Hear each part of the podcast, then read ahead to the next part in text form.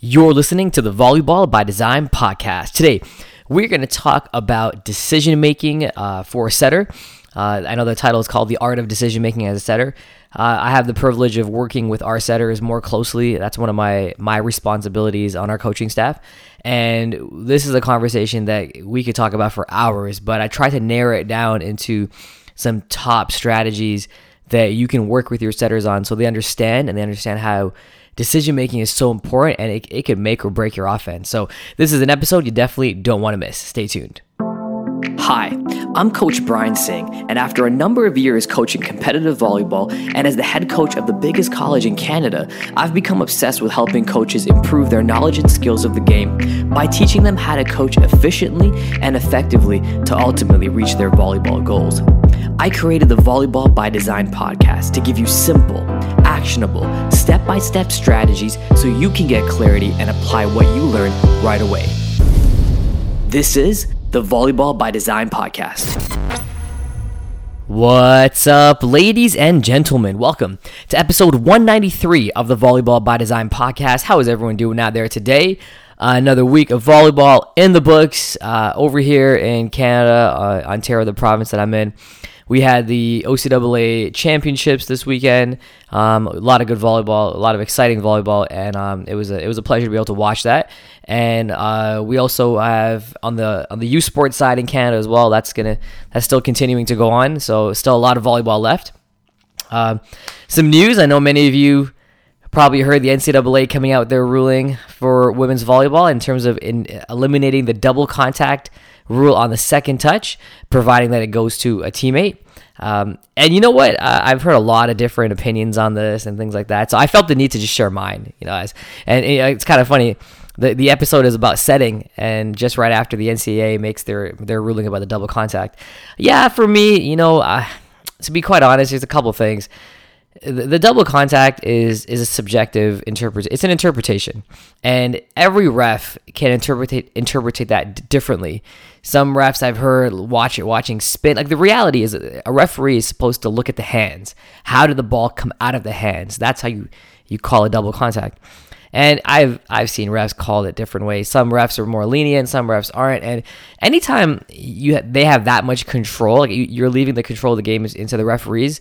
Um, like opinion, if you want to call it that, it, it, there's always room for error, and I don't, I don't, you know, I don't like that. So, one, it takes that subjectivity out of the game, and the, the other thing too was that there is no real advantage to calling that if you give a bad ball to your your teammate it makes you worse as a team. So it doesn't, you know, I heard the argument it kills the art of setting and we're going to have coaches not train the set. And I'm like, I don't think so because you need you still need a great setter to push push a, a good ball. It has to if, if they if it comes out of their hands cleaner, the ball is going to be a, a, more hittable ball. So it's to your advantage to train good hands, and it's to your disadvantage if you don't have good hands. So the the rule is not going to give any advantage to the team that double contacts the ball. However, if you're double contacting the ball over the net to the other side, yeah, sure, that's when we have that's when excuse me we have an advantage, and that's where the NCAA said that you can't double contact over the net but you could double contact on the second touch to your uh, to your teammate. And I was like, yeah, that's that makes sense to me. So I hope I, I don't know I, I know maybe I'm, I'm, the I know the older generation doesn't like this because the art of setting and I get that, but you know I I'm I'm more of the let's evolve the game. You know, let's make the game. Let's stop blowing the whistle and let's see volleyball on, on a call that really didn't. You know, you didn't have to blow the whistle for that. So that that's that's that's my opinion at least. So yeah, might not be the popular one, but I, I think it'll be better for the game to be honest. And I hope more leagues end up going this way as well. And if you didn't hear, um, you might have heard I have a, a, workshop coming up. So if you're listening to this before March 3rd, we have a free coaches workshop coming up. It's a virtual one. It's my second one of the year, um, and it's going to be about offense. We're going to talk about offensive strategies, offensive systems, uh, offensive philosophy. We're gonna I'm gonna I'm gonna walk you through a proven framework that I've run, and I've taught this training many times before of how to construct your offense no matter at what stage you are in the game. Uh, it's a really, really great reminder. I actually did this presentation at the AVCA convention in December. And I got a lot of great feedback from it. So, same one, and it's completely free. So, volleyballworkshop.com, get signed up there. And uh, yeah, we can go from there. But let's let's get into today's episode uh, in terms of the art of decision making as a setter. We're going to talk about the top strategies here in terms of the art of decision making as a setter. And so if you have a, you have a notes, you have, you have some notes, write it down because I'm going to go through a bunch of different strategies. And these are things that I, I work with our setters all the time on is how to how to continue doing this. Okay. So decision making. I think the the first part of decision making as a setter is to understand how to create the one-on-one situations in our game. You know, that, that's the goal of offense, right? The goal of offense is to create a one-on-one or one-on-nothing for your attacker to score on. And how do we do that? And there's multiple different ways that a setter can do that. Let's say that we're trying to free up the left side, for example. Okay, we're trying to free up the left side attacker. Well, the easiest way you can do that is to run the middle behind you. So if you run the middle on a 61 or a back one, back quick, whatever you want to call it, if you run the 61, you force the middle blocker to make a decision. They can either stay in front of that middle attacker and therefore making it easier for the one on one on the left side, or they can stay neutral at the net and not move with the middle attacker and then go and hope to read that. And even then, it's still going to be hard to close, providing you're in system. So you you want to force the middle to make decisions. Anytime you force the middle to make a decision, you're you know you have you should have the advantage there. Let's say you wanted the right side ball. Let's say you wanted to create the one on one on the right side. Well, you could run the middle on a 30, 31, shooting the gap, whatever you want to call it, but you run the middle away from the right side. Again, forcing that middle blocker to make a decision. If they go with the middle, you have a one on one on the right side for sure. If they don't go with the middle, you still might have a one on one on the right side, or you hit the middle and the middle has a one on nothing. So, yeah, these are decision making, these, these are great decisions that, that you can make. On my first example, if the middle blocker stays neutral, then the middle attacker has a one on nothing. So you can hit the middle attacker. So there's these are this, these are the type of things your setters got to be thinking about. How do how do we create the one on one when it comes to our our system? Okay. And the other thing, so that's that's that's one one strategy you got to think about. The second thing is, eh, what, what kind of offense are you running? Are you running a 51 base offense, a 30 base offense? You know, are we trying to establish our middle early? You know, the the old school approach is establish your middle in the beginning of the match. Meaning, establishing your middle means when as soon as you get that good pass, you run your middle, run him, run him, run him, so that that way the middle blocker now has to respect that you have a middle attack. And therefore, it's going to free your offense up for the rest of the game because every time you're in system, the middle blo- uh, middle, middle attacker goes, and the middle blocker respects that middle attacker. You should have a one-on-one on the left side. Um, I've also seen it differently where teams want to establish a pin player. So let's say you have a really good left side and you want to get them going early. You hit them, and then eventually when the middle realizes that oh that's their go-to then they maybe they cheat over. Maybe the middle blocker cheats over and then you can run the middle. So it's it's a game of chess. You as a coach have to talk to your setter beforehand and come up with a game plan. What are we doing? Are we running our middle early? Are we establishing a pin player first? And how are we going to react to certain situations? This is these are these are conversations you have before the match and really, it's, again, but and this is comes in in terms of decision making. This is the big conversation to have in terms of what what are we going to do as a setter. Okay, so that's the second strategy. Let's talk about establishing the middle or establishing the pin. Third strategy is what I like to call going against the flow of the game. Okay, going against the flow of the game, and all this means is wherever the ball is passed, you may want to go against the flow of that direction. So let, give me give me an example here. Let's say we have a ball that's passed closer to the left side of the floor. You know, maybe closer to air, position four, like position three, position four, that area. So it's going towards the left side of the floor. Well, if we were to just pop that ball up to the left side, you know, the the flow of the game is to that side. So as as, as a defense, their eyes are already on that side of the floor. So it's a much easier uh, opportunity for the defense to get a dig, get a block because their eyes are already on that side of the floor. But if we were to go against the flow of the game and pop that ball back to the right side, now we're forcing the defense to make a tougher defensive stop. Now their eyes have to go to the other side of the floor and then they have to transition accordingly. And t- and sometimes what happens and again this is you have to be very disciplined, but sometimes what happens is when the ball is passed to the you know the area 4, that side of the floor, the blockers tend to, to go that way. You know, because it's a very difficult ball to push all the way back so they're going to say, well, the higher probability ball is going to be on the left side, so they're going to cheat over there and get there. So having a setter that's able to go against the flow of the game is great because you'll be able to free up a lot of one-on-one situations much easier. Okay, so just to recap, the flow of the game is is going against the flow of where the ball is passed. Right, so the ball is passed closer to area four. The setter can get to that ball, pop it back to the right side, and now the right side has a one on nothing or one on one, and that's a great situation for them to be in. Okay, so that's strategy number three. Strategy number four is let's talk about matchups. you know, it's it's important that your setter knows who the mismatches are, who doesn't have the mismatch, because then that might help their their decision making. So if you know, here's a classic one: short setter. You know, if there's a short setter in the front row, then whatever your left side is, whenever they're matched up with that short setter, that might be an advantage. You might be able to take advantage of that smaller blocker and go to work on that, as opposed to maybe setting right side where there's a bigger blocker there you might want to that might not be the mismatch for your situation. So you have to your setter has to have the ability to read the floor, see where the smaller blockers are or the weaker blockers for that matter. Maybe there's a weaker blocker who is is not, you know, not a great blocker. And we can go after those that blocker's hands because you know they're not going to put up a, a good block.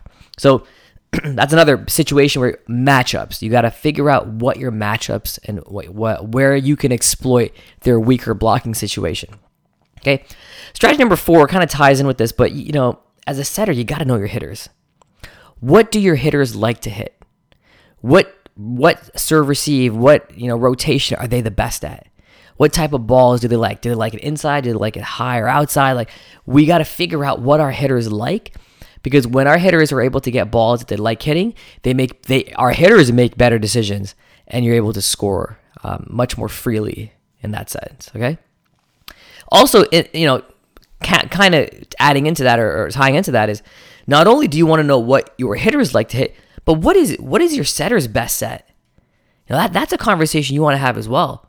You know, if the setters like to set certain balls and they're confident with those balls, then I would really recommend you training your hitters to hit those balls.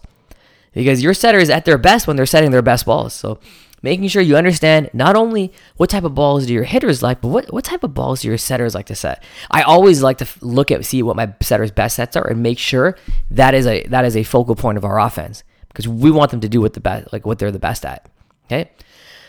okay, let's talk a little higher level here now. Okay, so we talked about understanding as a setter how to how to create the one-on-one situations. Okay, we talked about knowing your hitters, knowing, knowing knowing what ball you like to set. We talked about a little game plan, establishing middles, establishing pins, and then going against the flow of the game. Okay, that's that, that's basic decision making. Now let's talk a little higher level stuff here. So when we are when we're able to pass that, when we're passing that ball and we're in system, in system means the setter can get to can get to their spot or that or it's already going to where the setter is, and they have time before they set the ball. But so let's talk about what are what are they doing in that time? Well, if they can take a peek to see what the middle blockers are doing or the front court blockers are doing before they make their set, and they're able to use that information to help make a better decision, now we're talking high level setting. So let's say, for example, that you're running a 30, okay? So the middle is running uh, a, a, a, ball that is away from the setter. Not a, not a quick, but away from the setter. So a 30, 31, shooting the gap, whatever you want to call it. Okay, they're they're running a route in between position four and three. And your setter is able to take a peek at where the middle is. That can help them make an important decision. Because if they see that the middle has followed the middle attacker, so the middle blocker is pushed over to that side already, then where should they set? Well, they should go right side. They should go opposite because the middle blocker will probably not be a, a factor and the middle and the, and the right side hitter will have a one-on-one for sure. Okay. Well, what if you see that the setter that the middle didn't follow the middle attacker? What if the middle blocker stayed in the middle of the floor? They stay neutral. Well, guess what? You probably have one on nothing for your middle attacker. So you got to think about these. Um, you got to see if, if the middle if the setter has the ability to take a quick peek, then they have the ability to see what the blockers are doing and can make a set accordingly. Okay. This is also when dumping can be a great tool as a setter, like a setting decision, you know?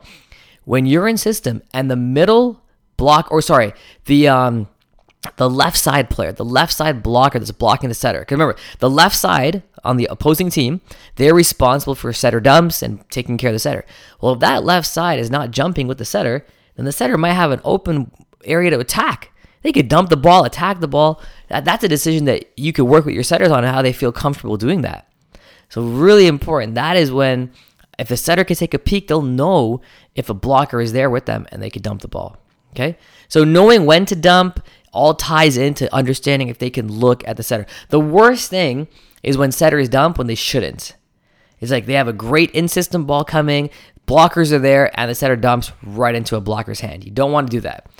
You only want to dump when it's the right time. Sometimes it's in rally situations when the blockers are caught off guard. Those are great times to dump. Or when you realize that there's no blocker on the setter, then you could dump there as well. And if you if your if your setter knows how to attack, even better. They can attack the ball. Okay? So there you go. There is what that where, where do we at? Strategy number six there. Here's a good one for you guys. Okay. Now, let's talk about again high level stuff here. Okay. We need to really train our setters to look at film. Look at film, study your opponent, see where their weaknesses are, because offensively, you want to be able to exploit those weaknesses. So, some of the things that our setters will do is when we're playing a team, we'll look at their previous game and see how is the other team scoring on them? Where is the other team finding success? And how can we do the same? Now, if you don't have access to film and you're at a tournament, which I know many of our listeners are, they're at tournaments, look and see teams in your pool when you're not playing, teams that are, you're going to cross over with in the playoffs. How are they getting scored on? Where are their weaknesses on the block? And your setter needs to know that so you can come together with a quick game plan on how to exploit that. Okay, so that's really important. You got your setter has to fall in love with looking at film on other teams so we can exploit any mismatches, we can exploit any weaknesses, any deficiencies in their defense, things like that. Okay? Another more little high level conversation here is understanding when to run combo plays. So combo plays are like X's and tandems different routes. When do you do that? Normally, you do that. Normally, we do that out of timeouts. Normally, we do it when the, when you think the defense is not going to expect it, and you also have to do it with players that can actually effectively run those routes. So, if you have a, a middle that's scoring quite a bit, okay, this is an opportunity where they're going to be respecting the middle. So, if you know that the middle blocker is going to respect the middle and jump with the middle, that is when you can run plays like the X, where the opposite comes around the middle, middle jumps, ball gets set right over the middle attacker, and your opposite comes in for a kill. That's when you uh, you recognize that well, our middle's holding their middle blocker, they're jumping with our middle attacker, and we can use these combo plays at certain moments in the game where you want to get that extra point, that extra advantage. Okay, so there you go. Really understanding that strategy. I lost track of what strategy we're on. What eight, nine here? it's really important that setters listen to who's communicating with you. Okay? And if your if you, your offensive players stop communicating with the setter, you know, that's a recipe for disaster. We, we never want to have that happen. Okay? So let's talk about this. If your attackers are not, if your middle, it starts with the middle. That, that's why I think it starts with. It's that's why it's really. It's.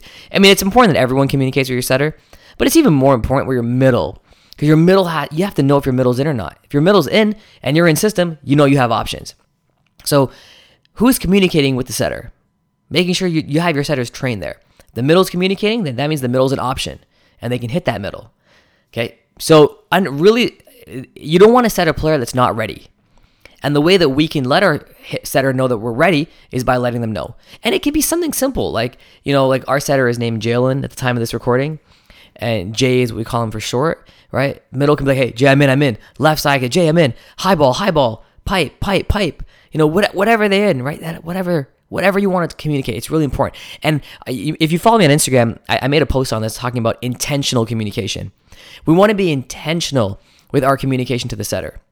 So like things like, Jay, I'm out, I'm out, meaning they're not an option. Or Jay, I'm in. Or Jay, I'm pushing.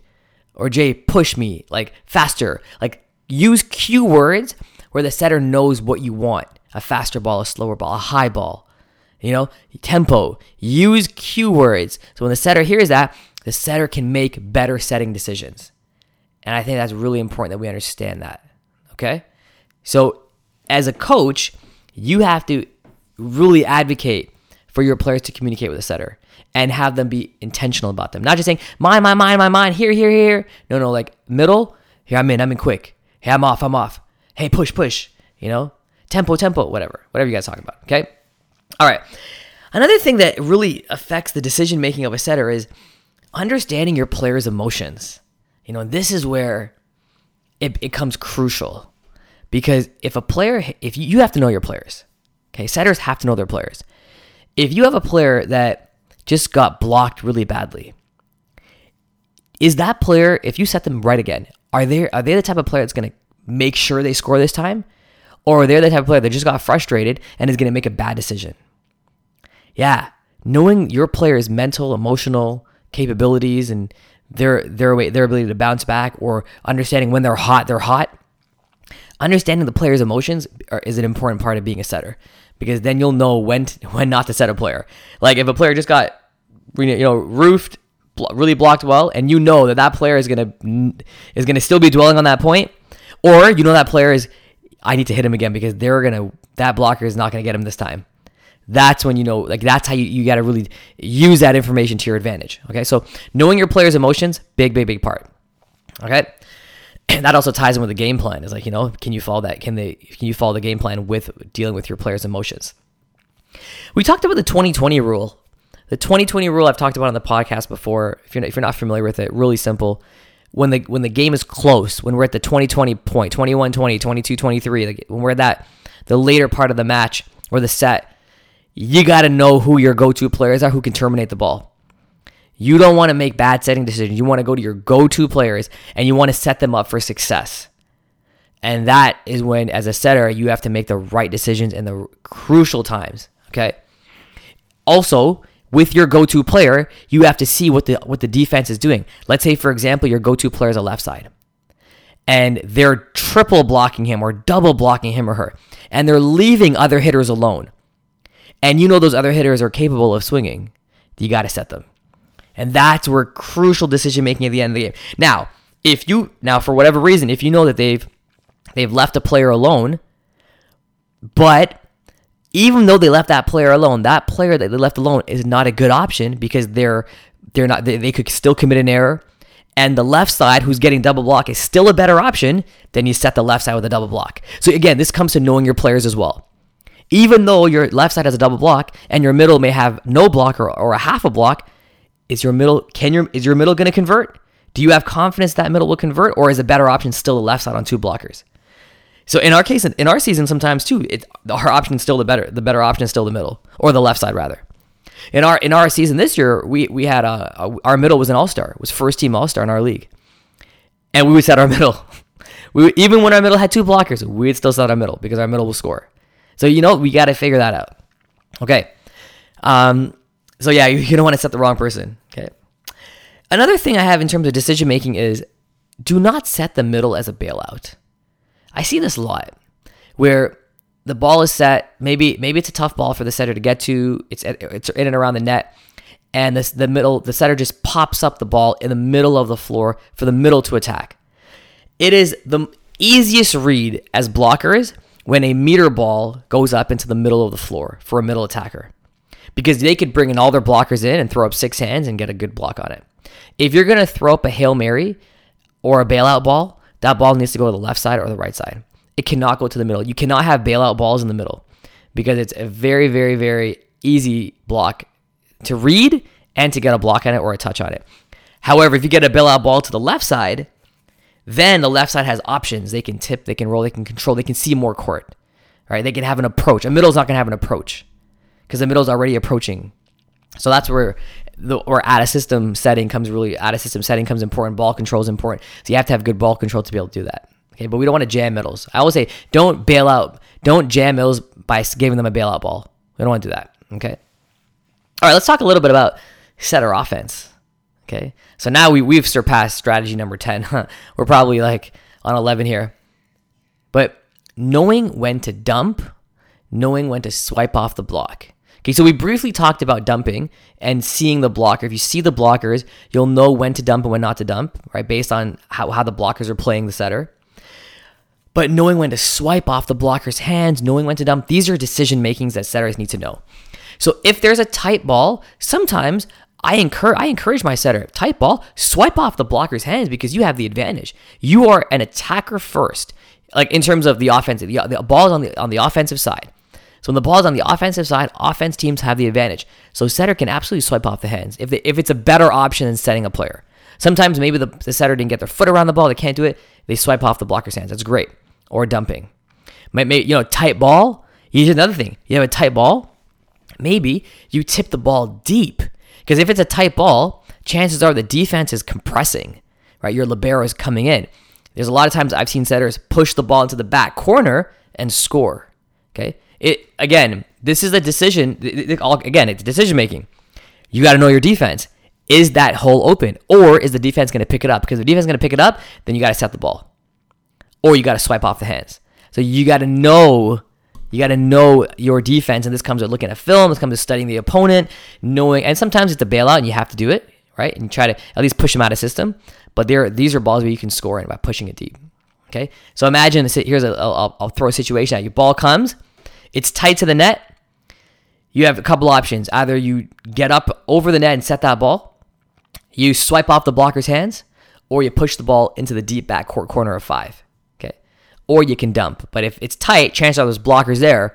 If it's a tight set, chances are there's blockers there, so you can't be you're not be able to dump, but you can push it back deep, or you can swipe off the hands, or you can try to make a set. Okay, so these are these are some options that you got to think about as a setter. Okay, um, you know another thing too I want to mention is running the middle off the net.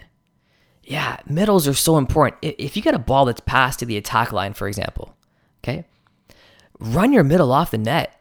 That like if you can do that, you open up your offense so much. Right? So, you know, I really encourage your you, coaches to train your middles that when the setter's off the net at the attack line, middles still got to approach and be a hitting option. Whether that's running a 30 and hit, being a hitting option at the net, or recognizing that the ball is passed off the net and still running a 51 from the attack line. You could still absolutely do that. Now that's that's we're talking high level here. Don't get me wrong. It's it is a high level ball, but we can absolutely do that. So having your blockers or your middle attackers with the ability to read and see a ball that's being passed off the net and still be able to approach either on a 30 or approach on a 51 off the net, that is uh that is good and that's really really uh, a great option if I if you can do that. Okay.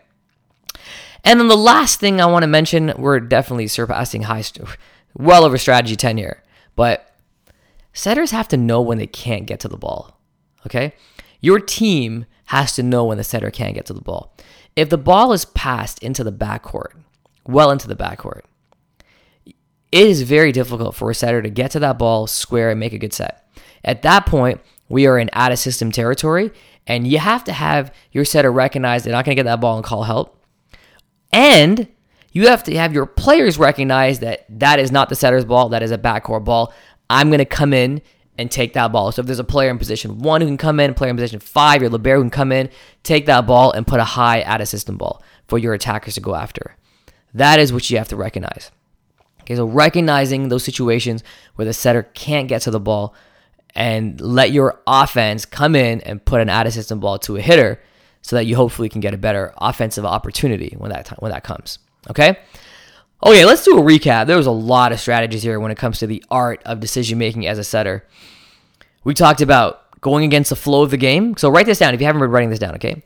Going against the flow of the game. So when the ball is passed into like area four, for example, popping it back to the right side where the eyes are now having to move and now defense is, needs a little bit more work as opposed to just setting a left side ball in that situation. Uh, number two is establishing your hitters. So whether we're going to establish a middle or a pin, we talked about old school establishing your middles early, so they off so the defense respects the middle, so opens up the flow for your pins, your left side, your right side attackers. Okay, we talked about matchups. Strategy number three: knowing your matchups, knowing where there's a mismatch in terms of poor blocking, poor defense, etc. Strategy number four is also knowing your hitters, knowing you know what are your hitters like? What kind of balls do your hitters like to to swing at? And what makes them you know that which will ultimately make them more successful? Strategy number five what is your best set?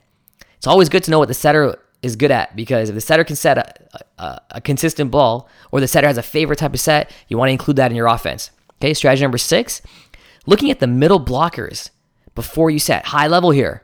But do you have the ability to look at your middle blocker or look at the three front court blockers to see where you can create the best one on one situation? Which leads me to strategy number seven. Do you know how to create the one on one situations as a setter? How do you do that? Run the middle behind you to, for, to create a one on one for the left side, or run the middle away from you to create the one on one for the right side. Do you know how to do that? Okay. Strategy number eight look at film. Look at film. Study your opponent. How did the other how did other teams score on them? Can we do the same? What are their weaknesses on defense or, or on the block? How can we set our offense up to exploit those weaknesses? Look and study film. Okay. Strategy number nine know when to run combo plays, when to run the X. We talked about the fact that if you have a really good middle and the middle blockers are always committing to the middle attacker, then you have a free situation to run combos, run X's around. So when they jump in the middle, you have a one on nothing. Okay. Strategy number 10 understanding your player's emotions. We talked about this. If your player just got blocked really hard, is it a good idea to go back to them? Are they the player that will freeze up in that moment, or will they embrace that block and go after that and score, not let them get blocked again? Okay. 11, strategy number 11. Who's communicating with the setter? Is your setter aware of who's communicating with them? And are they using that information to their advantage? Do we have intentional communication? Okay. Strategy number 12, understanding the game plan understand the game plan. Does your setter have the does your setter have the ability to understand the game plan, follow it, and execute it to perfection or as close to perfection as possible? Okay.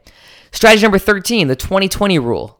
The 2020 rule. That means that when you're at late game, 2020, 2021, 22, 23, does your setter know who to hit? Okay. Does your setter know what the right decisions? Which ties into strategy number 14. Who is your best closer? In late games, you don't want to set the wrong person. Okay, so who is your best closer? Strategy number 15 don't jam the middles as a bailout. You want to jam the pins. Okay, middles are not bailout players, pins are bailout players. Okay, strategy number 16 knowing when to dump or swipe off the block. These are like two strategies here knowing when to dump, knowing when to swipe, knowing when to push the ball deep. Okay, there's like 17, 18. There's there's there's 17, 18 right there. Strategy 17, 18. Knowing when to dump, knowing when to swipe, knowing when to push the ball. So in a tight ball situation, tight ball situation, what do we do? Because chances are maybe dumping might not be the best situation. Maybe we swipe or push deep. Or if it's not a tight ball and you can see the block, knowing when to dump. Okay. Strategy number 19, do you have the ability to run the setter or sorry, run the middle off the net? So when the setter is off the net, maybe they're being pushed to the attack line. Can we run the middle and still be have an effective offense? Okay. And then strategy number 20, look at that 2 0. Made an even number here. Knowing when the setter can't get the ball. So your team, your not only does your setter have to know that, but your team has to recognize when the setter can't get the ball and step in and push an out of system ball. Okay. So there you go. I didn't really think there'd be 20 strategies, but there you go. You got 20 strategies on the art of decision making as a setter. So I really hope that you're able to take this with you. Um, know, have your setters train your setters to make great decisions, have the confidence to make those decisions, so ultimately you can have a better offense. And I've heard coaches say that they value setting decision more than setting quality. I don't really know how I feel about that because you still need a quality set, but I do I do agree that a setting decision, like you could have the greatest set in the world, but if it's a bad decision, it might hurt you versus the best decision in the world. And if it's not the greatest set, you can still benefit from that decision making. So that's that's where that argument comes in. So maybe I'm a little more on, on the side of the better decision is the way to go. You always want your setters to have the better decisions because that's ultimately what's going to define how your offense is able to run. Okay, that's it for me. Listen, if you're listening to this episode before uh, March 3rd, you got, I got my free workshop so definitely sign up for that. It's gonna, be, it's gonna be exciting. I'm looking forward to welcoming a bunch of coaches to the workshop. I guarantee you, I, I you know I, I'm, I'm gonna say this with confidence, and I guarantee you're gonna take something away from the free workshop. So definitely sign up for that. Um, and if you have any more questions uh, on setting, hit me up on Instagram. You know Brian Singh underscore Coach B.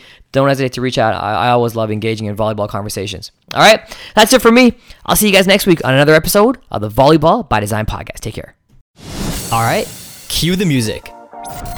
Look, are you at the stage you want to be in your volleyball journey? How would it feel to get clarity on your training and instead of taking months to get better, you could improve in weeks, if not days? When I was a young coach and player, I felt this way all the time. The truth is, after I got some great advice on how to be efficient, my learning curve grew exponentially. Let me show you how to be more efficient and effective in this game. I invite you to check out CoachBTraining.com for more resources that you can use to take your game to the next level. I look forward to helping you reach your volleyball goals.